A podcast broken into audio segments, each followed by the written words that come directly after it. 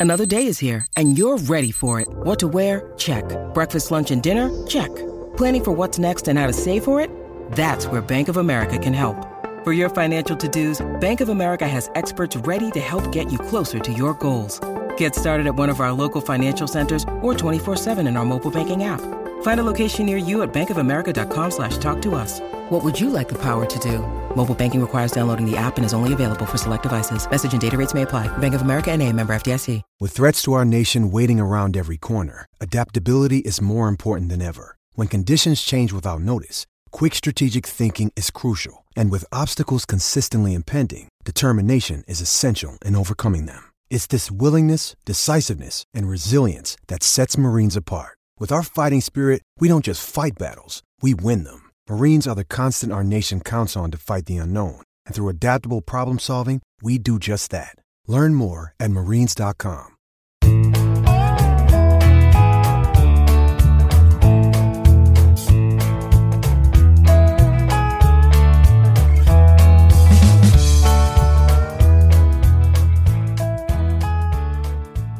It's Thursday, February 11th, and you're tuned into the Cleveland Baseball Talk podcast.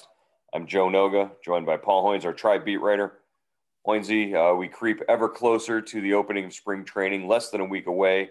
Uh, but uh, as as we do so, the Indians have been rather silent uh, just in the last week after a flurry of moves over over uh, you know signing of Eddie Rosario, re- bringing back Cesar Hernandez. Uh, meanwhile, the other teams in the division, uh, notably the Royals uh, and the Twins, have been making uh, some some sort of under the radar moves. Uh, uh, the biggest of which for the Royals, I guess, last night they they made a trade, a three team trade with the Mets and the Red Sox, and they brought in Andrew Benintendi, uh, one time one of the you know the highest rated outfield prospect types. So he's he's a five WAR player at one time, and this is a guy who uh, looks like the, the Red Sox are just giving up on. They've traded him to uh, the Royals, and and uh, the Indians might have had some interest uh, in him earlier in the offseason, but uh, that sort of fell through. Uh, Benintendi now going to be in the division playing for the Royals, and they've they've started to make some moves out there in Kansas City. Yeah, you know the Kansas City is going to be. I think they're going to be a competitive ball club. Joe, you know they've added Benintendi. You know they added Carlos Santana early early in the offseason. They brought back Wade Davis. They re-signed Greg Holland as their closer, and um, you know, so uh, got the Ervin Santana is in camp on a minor league deal. So that should be interesting. They, are going to be an interesting club. Al, you know, Benintendi probably takes the spot of uh, Alex Gordon, who retired.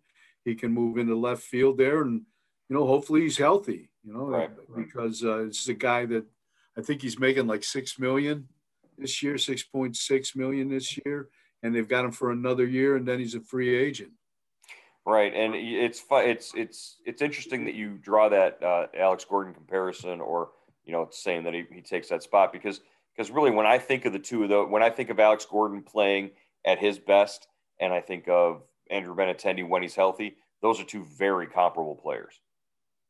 Oh yeah, and you know Benintendi, what two years ago in the uh, what in the uh, 2018 postseason, he was like the hero, wasn't he? Right, right. I mean, he saved them against Houston, uh, made some great catches in left field, big hits, and then uh, you know I guess he had some injury problems last season, but uh, the Red Sox got off him awfully, awfully quick because usually I remember Francona, Terry Francona, just loving this guy, you know, mm-hmm. just you know raving about him when he first came up.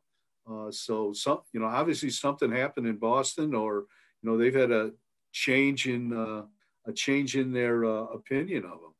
Well, and you remember the 2016 was the first year he came up, and, and he was he was out there playing in the in, in the playoffs against the Indians, and uh, it was it was one of those things where he seemed rather mortal at that time.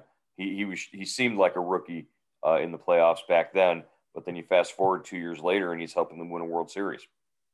Yeah, and uh, so you know, and that I think he was like wasn't he the top rated prospect in all of baseball mm-hmm. when when he came up to the big leagues? So you know, there, there's some talent there. Obviously, somebody liked him, and uh, you know, in Kansas City, you got a you know he's going to have a chance maybe to get out of you know out of the fishbowl in of Fenway Park into a bigger ballpark where he can run a little bit and uh, maybe not so much uh, pressure as that, and maybe that'll maybe that'll help him. Probably a good move for for Benintendi. Uh, definitely a good move for the Royals. Uh, so the Royals not uh, not sitting back and uh, just sort of seeing what happens. They're going out making moves and and and trying to uh, you know be competitive in what looks to be a, a pretty competitive division. You've you've still got the Twins who who brought back uh, Nelson Cruz. Uh, they signed Jay Happ. They signed Alex Colome as their closer after lose, losing Trevor May to the to the Mets. Uh, they also bring in Andrelton Simmons from the uh, from the Angels, and he's going to play shortstop. And this is a guy uh, after Jorge Polanco basically cost them uh, a, a, a, series win in the in the playoffs last year with his defense. Uh, you bring in Andrelton Simmons, who's probably one of the top, if not the top, defensive shortstop in the game. Yeah, now you look at that infield. Uh, you know, Polanco, I guess, would go to second base. That's what people are saying. Mm-hmm got Sano at, at third, at first, and uh, I can never remember who's the guy at, third. Josh Donaldson. Josh Donaldson, if he stays healthy, you know, Donaldson hasn't had much luck staying healthy uh, since he came to the AL Central. But Donaldson, uh, Simmons, um, then you got Polanco is a good hitter, and Sano. That's pretty good in, infield right there. And uh, you know, you and, and, like you said, they added uh, they added Happ, they added Colome. Um, you know they and they did this all real it seemed like they waited till right to the end joe or late mm-hmm. in spring training you know they they kind of were laying in the weeds and then they just kind of pounced and it'll be interesting we were talking about uh Odorizzi. will they will they go, go back and bring him back you know he had kind of the a tough luck season last year after taking a qualifying offer from the twins Right. Yeah. That's the that's still like the biggest fish that's still out there in the free agent market. Uh, you know, is there a team that's that's gonna you know, pony up and, and pay Odorizzi as a free agent, or is he gonna you know land back with the Twins? I, you know, New York still seems like a, a logical fit for him, but but who knows? Uh, you know, maybe the the Angels are, are still looking for a starter as well. Uh, that starting rotation, led by Kenta Maeda, who was uh, a finalist for the American League Cy Young last year. Uh, you've got Maeda, you've got Happ is is is, is in there, uh, and, and, everybody still forgets about Jose Berrios, and, and that's a guy who can can really be a dominant pitcher when he gets gets going really well. Uh, he, he's just been he's been so up and down lately the last couple of years. Yeah, I don't think we've seen the best of Berrios. He's still a pretty young guy. Um, I think you know if he you know can mature and and get you know consistent. He's going to be he's going to be a pitch. He's going to pitch for a long time in, in the big leagues for sure, and he's he should be a big part of that rotation. What he needs is the Indians player development staff to, to get a hold of those. Those are the kind of guys that that turn a player like Berrios around. Uh, guys has all that talent, and then they just develop them. Uh, so for the Indians, uh, obviously facing it, it, the division got tougher over the offseason they they they lost the the top player probably in the division in Francisco Lindor. He's he's gone, but the Indians managed to to make a couple of moves to to at least stay even with some of these teams or or keep their place. Uh, do you see them improving in the offseason compared to what the rest of the uh, the the division did? Uh, Joe, I think uh, you know they were struggling offensively last year. I think it's still going to be a struggle for them to score runs, uh, even with the addition of Hernandez and Eddie Rosario. This is, uh, you know, this is a team that doesn't scare you, you know, except for maybe four, three or four, three or four guys in the lineup. And you still got to do something about that bottom of the lineup, which was, you know, Death Valley last year. Right, exactly. And, uh, you know, as we head to spring training, that that will all remain to be seen. Uh, we've got questions about the lineup, and and uh, we posted yesterday uh, what we thought uh, the the lineup would be against left-handers and right-handers, uh, sort of trying to predict and, and use the crystal ball there. Uh, we did get some feedback from our subtext users and our subscribers there. Uh, you want to dive into some of these responses here with me, Paul? We'll we'll read through a few of them. How's that? Yeah, that's great. Okay. Uh, this one here uh, comes from the 267 area code. Don't know where that is, but uh, I believe he says the he thinks center field is the biggest risk. I'm not definitely sold on Mercado in 2019. Uh, neither of uh, you know Paul or Joe mentioned Bradley Zimmer, so I'm assuming he goes to Columbus. Is there anyone on the scrap heap that might fall in the one to two million dollar uh, range to challenge Mercado? Uh, same thing for a right-handed bat. Push Brad uh, Bauers or Bradley um, to the outfielder or wherever. Uh, prefer to see Bradley opening in Columbus. Bring him up after 60 games if Bauer washes out. So that that brings up an interesting point uh, about Bradley Zimmer. We really didn't talk about Bradley Zimmer, uh, whether he has options or what they're what they're got to do uh, with him. Is this a make or break spring training for Bradley Zimmer? I think he's got one option left. He does. Okay. And um, is it a make or break spring training? I, I don't know. Um, yeah, I would think it's time. You know, he's been, you know, he's had like two years, probably two years removed, two and a half years removed from that shoulder injury. We should start seeing, you know, just what kind of player he is now. And I think we did see a little bit. He swung the bat great in, in spring training too. Uh, when the Indians came back, when the players came back in July last year, showed some power. Uh, he can still run. Um, but you know, as as far as the lineup goes, I don't see him as a number two hitter. Do you, Joe? I, no, I, no, definitely not. That I, if you if you played him enough, uh, he'd strike out 110 times in a season. That's that's a given. Yeah, I think you know this is a guy that you know maybe he hit if he's going good and he's showing some power, maybe you hit him sixth or seventh, and if not, he's probably you know a seven, eight, or nine hitter to me. I mean, he could be an ambush guy down at the bottom of the lineup with with the power he has, but you know he's he's got to put his game back together again, and and uh, you know this is so this this is a critical year, a critical spring for him. As as far as the the point that one of uh, one of the points that this this subscriber was trying to make here, do they have anybody to challenge Mercado in center field? I would think that they would try to bring uh, bring along a, an, an, internal candidate to do that. Somebody like a, a, a Daniel Johnson uh, to to challenge Mercado in center field. I don't necessarily see uh, them going out and, and bringing in uh, somebody on a minors deal to do that. No, I don't think so. I think they'd use one of their guys. Uh, you know, either Johnson. Johnson has played a lot of center field in the minors. We haven't seen him much there you know, with with his you know a couple spring trainings he's had with the Indians, but perhaps he could he could play out there. With Indians baseball right around the corner, there's never been a better time for you to register for Indians Subtext. Our subscriber based service gives you the inside scoop and analysis on the Indians. For $3.99 a month, you get everything we're hearing and the first word before things are announced. We text you big breaking news directly to your phone even before it's up on cleveland.com. And you can text us directly with your questions and opinions. It's a great way to avoid the trolls on social media, and it's the only way to get your questions and comments on the Cleveland Baseball Talk podcast. Why should you sign up? Here's one of our subscribers, Bill from Arizona. I think it's great the way uh, uh, you guys have handled it this year, and appreciate the fact that you know you usually, uh, when you're able, respond pretty uh, quickly either just to me or to you know to to everybody.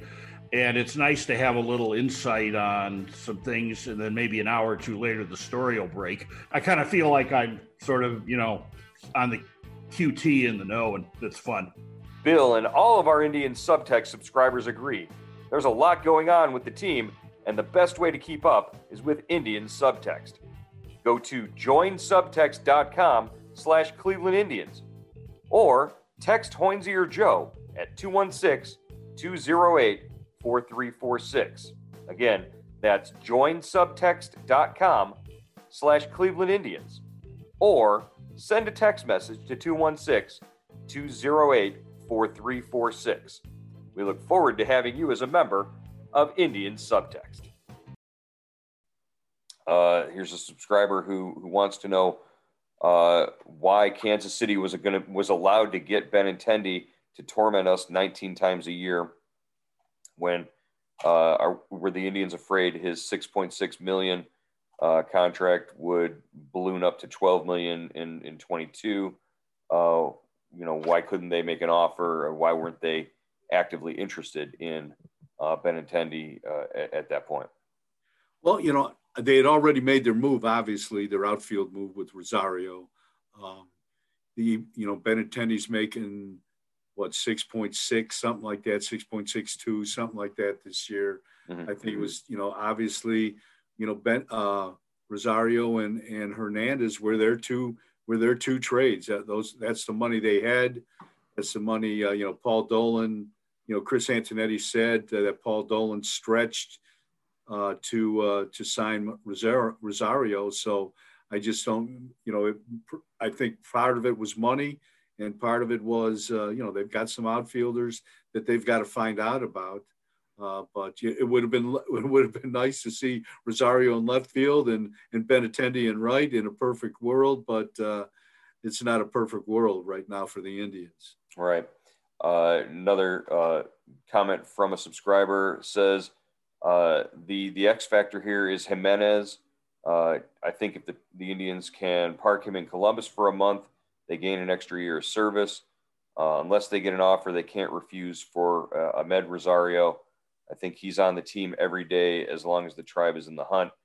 Uh, he had a solid season in 2019 with the Mets. Uh, they could use 15 to 20 home runs uh, from from a guy playing shortstop. Uh, it, the 15 to 20 home runs doesn't appeal to me necessarily as much as the 15 to 20 errors in the season that he could commit might uh, might you know scare me away from him defensively. Uh, and just knowing what Gimenez would be able to give you defensively, uh, that's something that, that that I'm sort of looking forward to seeing at some point out of Andres Gimenez. Yeah, that's a great point, Joe. Um, you know, defense. You want you know shortstop. When you think of shortstop, you got to play defense. You know, you've got to have the guy there that's going to make the routine uh, play when with two outs in the ninth and a guy on third base in a one run game. He's got to be able to make that play and, and throw across the diamond to, uh, you know, end the game. And, uh, you know, probably Gimenez is, is probably better qualified to do that.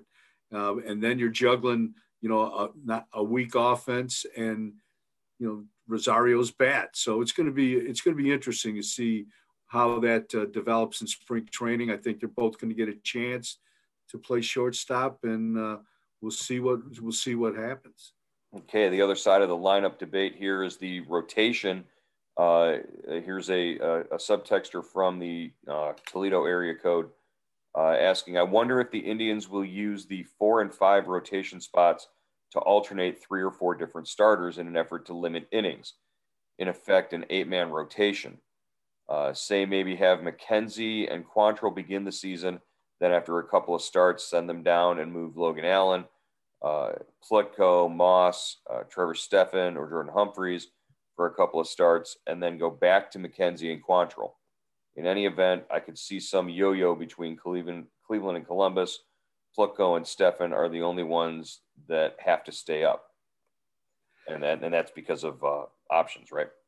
Right. Yeah. You know, uh, Stephan is a Rule Five guy, so if he doesn't make the club, he's got to he's got to go back to the Yankees. At least the Indians have to offer him back to the Yankees, and Plutko's out of options. All right. So, but, but what do you think of the idea of you know in some form maybe that group of eight guys uh, as as a as a starting rotation type deal? Obviously, at the top with you're set with Bieber, uh, Civale, and and Plesac as long as they stay healthy and stay on schedule. Yeah, I think that's a good point. I mean, we don't know about McKenzie, how he's going to hold up. You know, can he pitch 150 innings this year? Uh, so you're going to have to have some depth there. And, uh, you know, Quantrill, you know, it's still an unknown quality.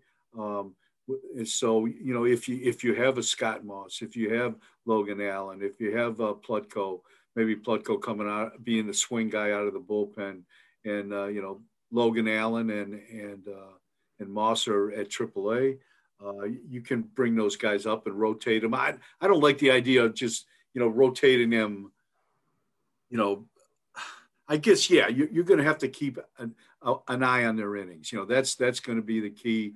But I think if a guy is pitching well, you, are not just going to take him out of the rotation. Right, and and by that same token, if he's if he's struggling maybe a little bit, you want to, especially the young guys, you want to give them a chance to to figure things out and develop. But you know, like you said, we're we're trying to manage innings here. We're trying to to keep guys, young guys, from exposing themselves. You know, later on in the season.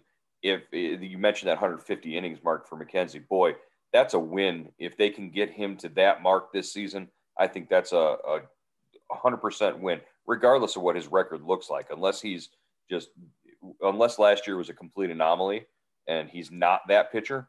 I don't think that's the case, but I, I think if you can, if he can be that guy and get to 150 innings this year, that's a total win for the Indians.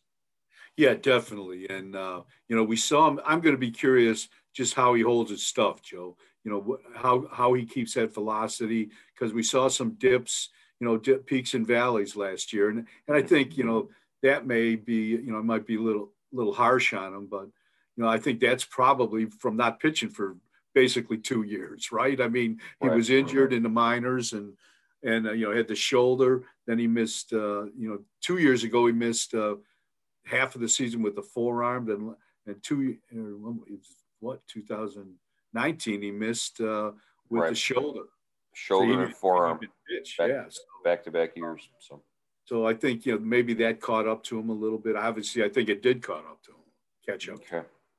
Well, I, I guess all of this pitching debate uh, goes out the window when we when we see the stories that are they're, be, they're being circulated right now, and, and the the discussion and the debate about uh, whether or not the ball was juiced last year.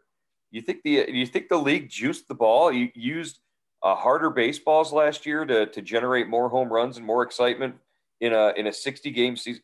Are there are there forces at work behind the scenes that would that would do such a thing paul could you imagine that i you know joe all anybody has done over the last six seven eight years when they complain about baseball is they say there's nothing but strikeouts and home runs and walks you know mm-hmm. nobody nobody and uh, so why would you juice the baseball to, to to increase home runs i don't know you know it's just you know it's just it, it's really an interesting debate.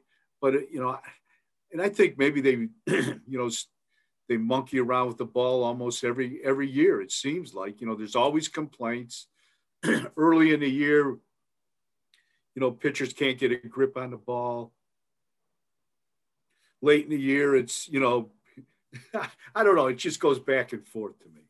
I part of the thing is you know Rawlings the company that makes the baseballs is owned by Major League Baseball now, or is run by it's that that's part of the thing. So it's not like the balls are coming from a third party or something separate. This is, uh, you know, it, it's going out. It, it's it's sort of known. They set the parameters. Justin Verlander very outspoken about things like this, and it, it always sounds it always sounds like he's whining or complaining about something when he says it. But what he's saying is is is absolutely 100 percent true uh, yeah, it, it, so when the story comes out this week that they're going to be using balls that have been deadened or you know aren't going to carry as far, we're going to see fewer home runs. Expect to see fewer home runs this year. I don't know about expecting to see fewer home runs. The ball plays into it. The the how tight the ball is, the the quality of the ball, all that stuff. Uh, whether a team is using a humidor at their stadium, and some are and some aren't, but uh, that all has to do. It, it's still you've got to throw the ball and you've got to hit the ball. And the way pitchers are built right now, it's either going to be strikeouts or home runs. Yeah, and uh, you know the the humidor question really interests me, Joe. You know, in 2002, you know the the Rockies were the first team to introduce it, and uh, I remember it created headlines. And, uh, mm-hmm. It was a big thing because you know the ball flies at, at in in Denver, uh, mile high, the mile high city. Uh, you know, they, they, were having outrageous games there, and you know, it was killing pitchers. Pitchers were taking a beating, and they were trying to find a way to equalize kind of the playing field and and keep, you know, keep keep the baseballs from drying out. And now, you know, there could be as many as ten teams hum- using humidors this year, uh, just to uh, keep the balls, you know, at at uh, I guess you know at at kind of you know factory uh, factory factory consistency. Yeah, some some sort of consistency. Yeah, and uh, the Indians aren't one of those teams. You know, they have. Uh, I talked to somebody with the Indians, and they said they have. They're not going to use a humidor. Uh, they have one of the most temperate climates in, in the. Big, oh yeah.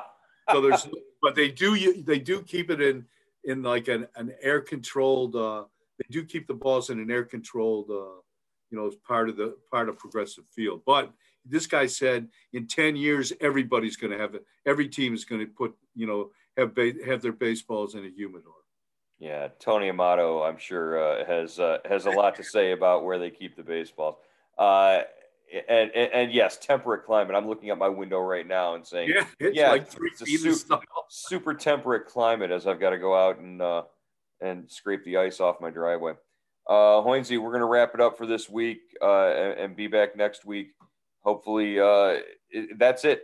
This is the the last what? This is the last Thursday without baseball. Yeah, right. Tomorrow will be the last Friday without baseball. This will be the last weekend without baseball until, gosh, November. So we're uh, we're ready to go. Here we go. All right. Let's hope they make it that far. we'll catch you again uh, next week on the Cleveland Baseball Talk podcast.